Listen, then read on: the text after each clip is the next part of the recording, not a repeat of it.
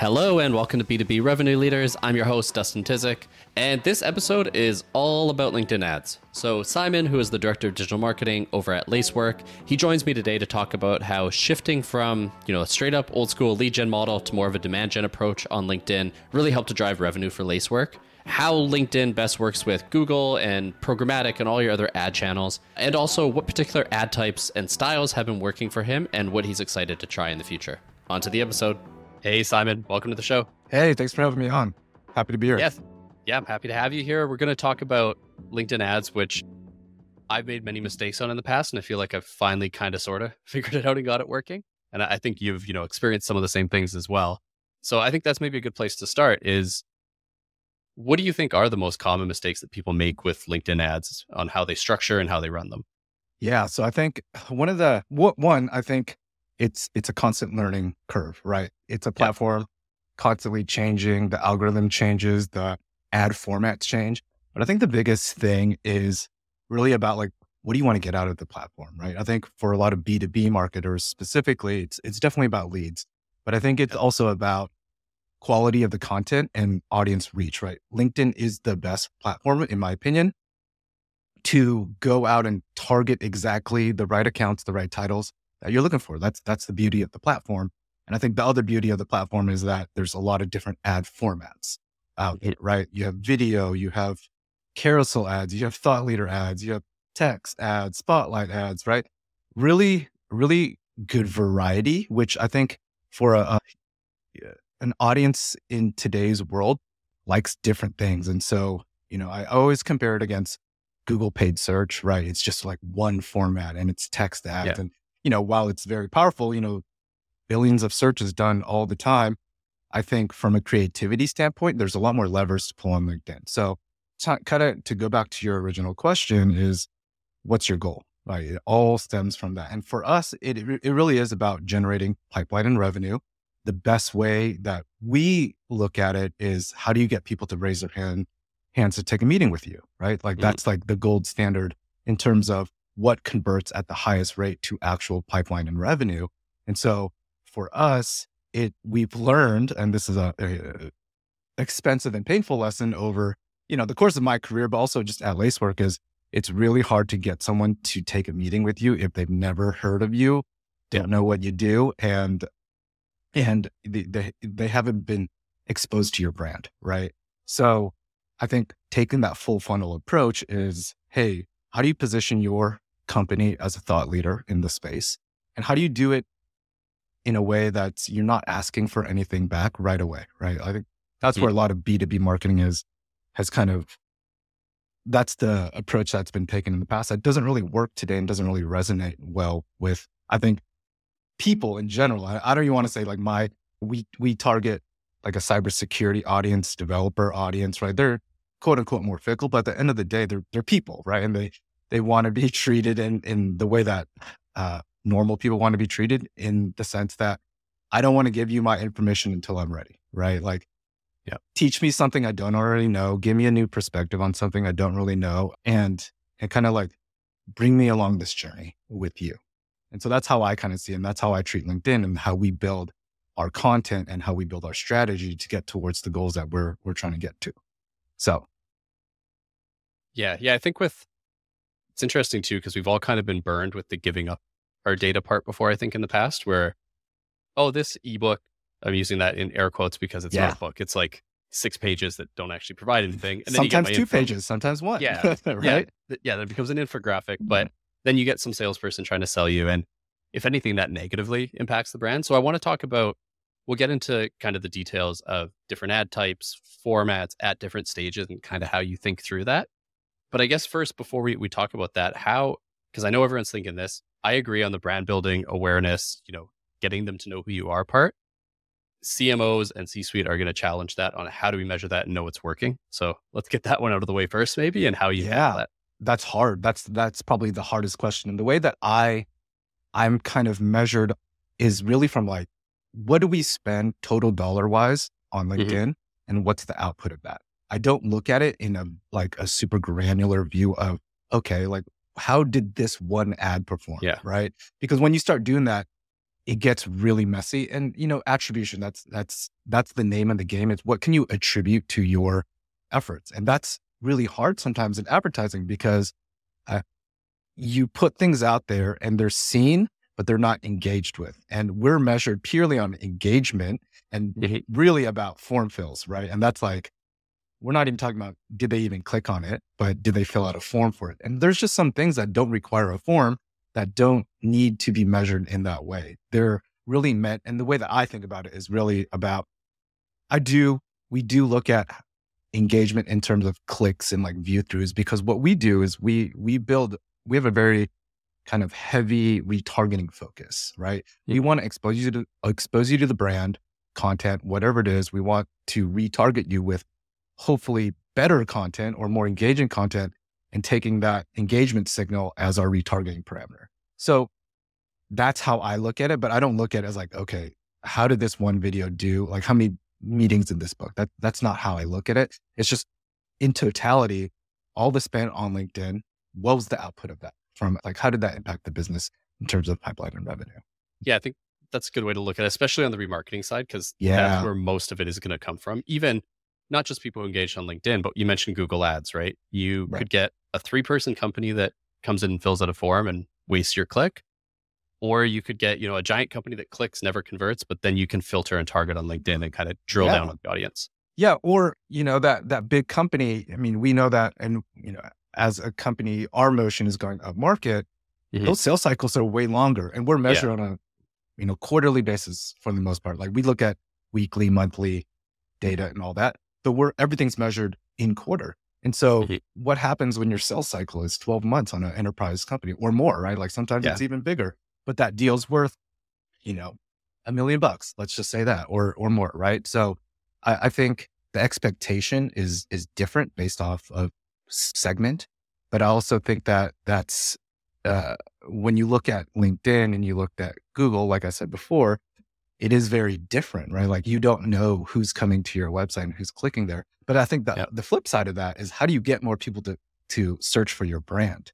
Because Yeah. that's not a that's not a, a given thing. It's not unlimited. You have to drive that demand. You have to get people to want to search for you from a branded search term perspective. Because we even see at Lacework, like there there are times where we're like, hey, search terms are down this month for our terms. Why is that? Well, maybe we mm. weren't writing enough content or getting enough engagement. We're getting in front of the right people. So that's you know all these different platforms to me they kind of feed into each other. So I think it's important to think about the relationships between like what you do here can affect somewhere here, right? Yeah, the, the branded search one's interesting. Like we look at that too, both for branded paid and just organic. You know, are they Organic, searching right. for us going to the homepage to see? And it's one of those things you could think, you know, LinkedIn's not working or Meta, or pick your channel.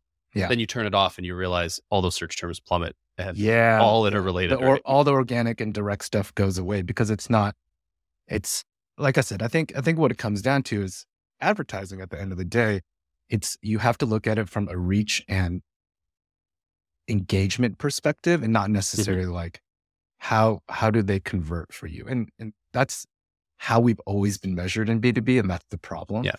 but it does lift all tides uh, especially when you turn things off and they were driving you know traffic to your website organically directly or even other places right? Review sites etc like what makes people want to look for you? That's Yeah. that's always a, a kind of a difficult question too because it's not just paid right? It's other things it's other motions in marketing. But yeah Yeah, it's a bit, a bit of art and science, right? Like you have to have Yeah. the faith of I'm getting the right message in front of the right people. And, and I feel like, so we talked about remarketing. I think people are maybe more well versed in there because I feel like people have been using LinkedIn for remarketing for a long time. I think where people struggle and where I struggled before is more on the cold layer of how do I build that awareness? Because traditionally LinkedIn is let's promote, promote, promote ourselves. That doesn't play so well. So I'm curious how you're structuring and thinking about the cold layer and maybe some of the tactics you're using there. yeah so for me and i think i'll i'll, I'll kind of add context to this is in that Yeah. ev- we're still trying to figure it out too right like Yeah. Yeah, us too. I think I think a big thing is something works till it doesn't, right? Like twenty percent of the results um, you get from uh, let me flip that backwards. It's the 80 20 rule, right? Yeah. Like, not everything, most things you put out there are not going to work, but you got to find the nuggets that do. But I think it comes back to content at the end of the day. Your cold layer is really about putting your, you and your company and your product and your people as thought leaders in the space. And that doesn't necessarily mean how do you solve problems? Like how, what's your approach? But it's what is the problem? I hear your pain. Mhm. Like tell that story, right? Tell me what I don't know. Tell me how to do my job better. And then where retargeting comes in is just, okay, here's our approach and why we think our approach is better for you, right? And that's where I think a lot of companies get it wrong because it's immediately like, we're going to solve this for you today and we're the best, right? And that's a tough, tough thing to sell because you're coming in pretty hot to, Yeah. to that audience and you're saying, and you're not necessarily presenting all the pain points through your content and through your messaging to that audience. And so you got, and what we've seen is you, you kind of got to hear that story uh, more than once too, like a couple times. And so your content really becomes how do you place yourself as a thought leader? How do you tell me about the pains?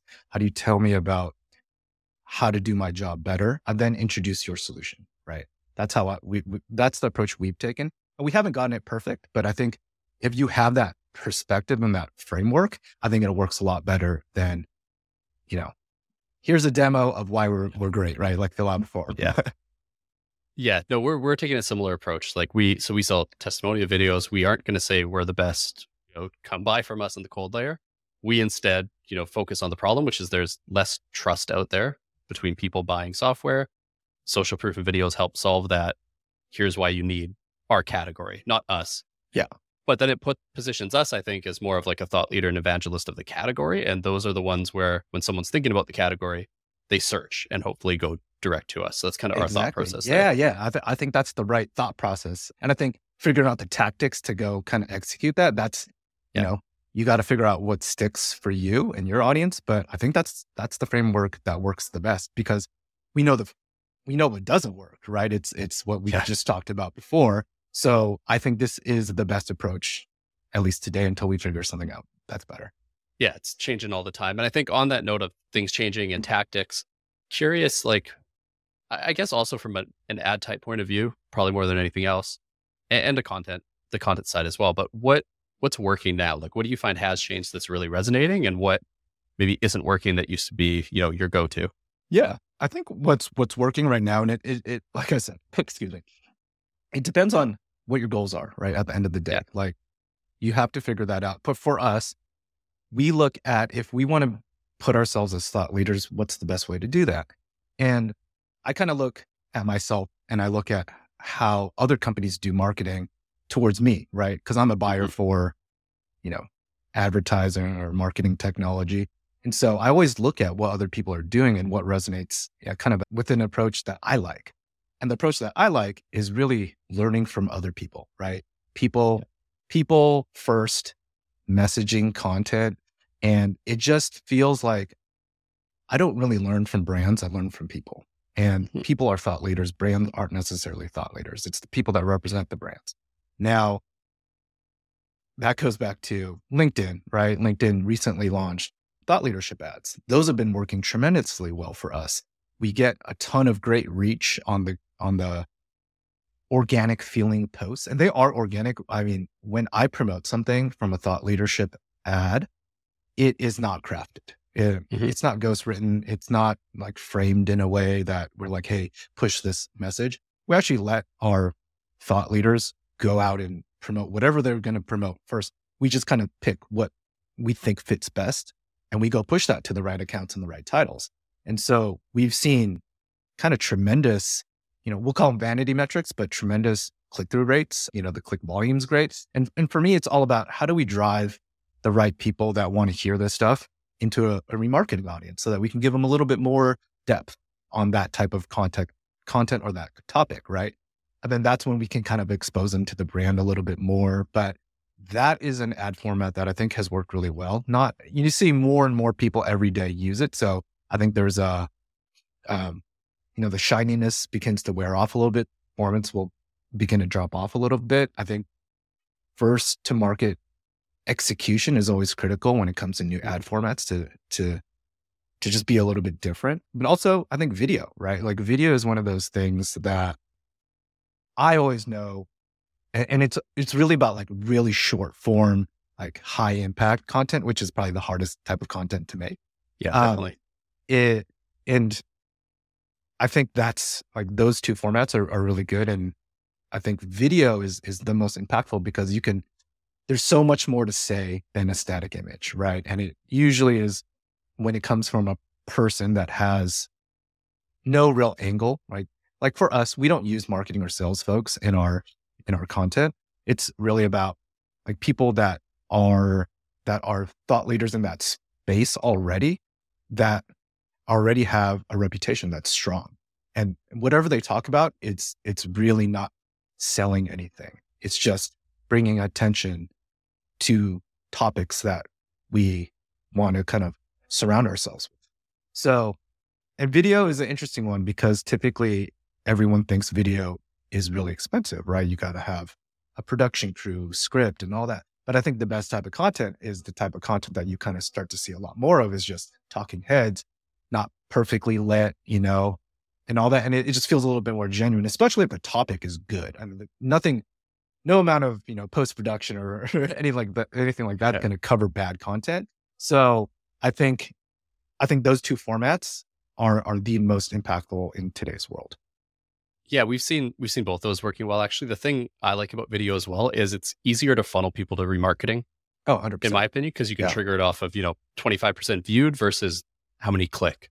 Yeah. because you don't. I would like to get more clicks on LinkedIn. People just don't click on stuff or engage Yeah. that much, Well, right? You know, you know what an interesting thing is is that you can build, and this gets a little crazy, but you can build remarketing off audiences based off of warmness um, or intent, based off of how much of a video they watch. Right? If you have a Yeah. five minute demo video, and and you know the drop off rates are crazy, right? Like you know Yeah. 25, 50, 75, and full.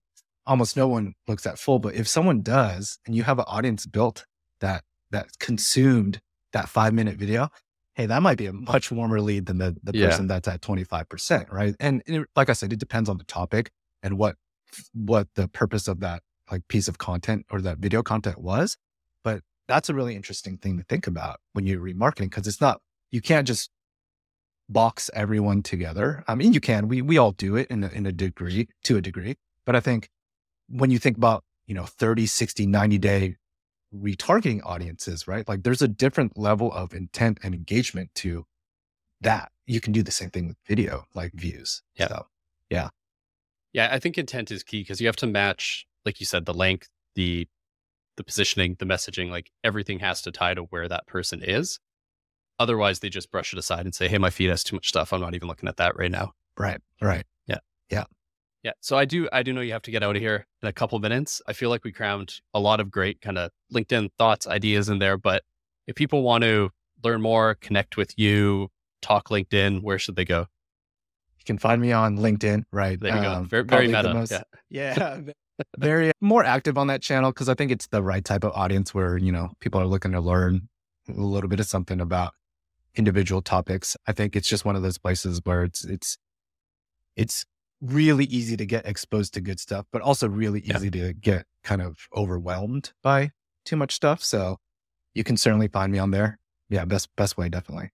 Cool. So I'll include that link and a link to Lacework if anyone wants to check out what you all do over there. So those will be in the show notes for listeners. Simon, thanks for joining me and talking about LinkedIn. Really appreciate it. Yeah, thanks for having me on. Thanks for listening. My key takeaway here is just thinking about LinkedIn ads more as a distribution channel to get your point of view in front of your desired audience repeatedly.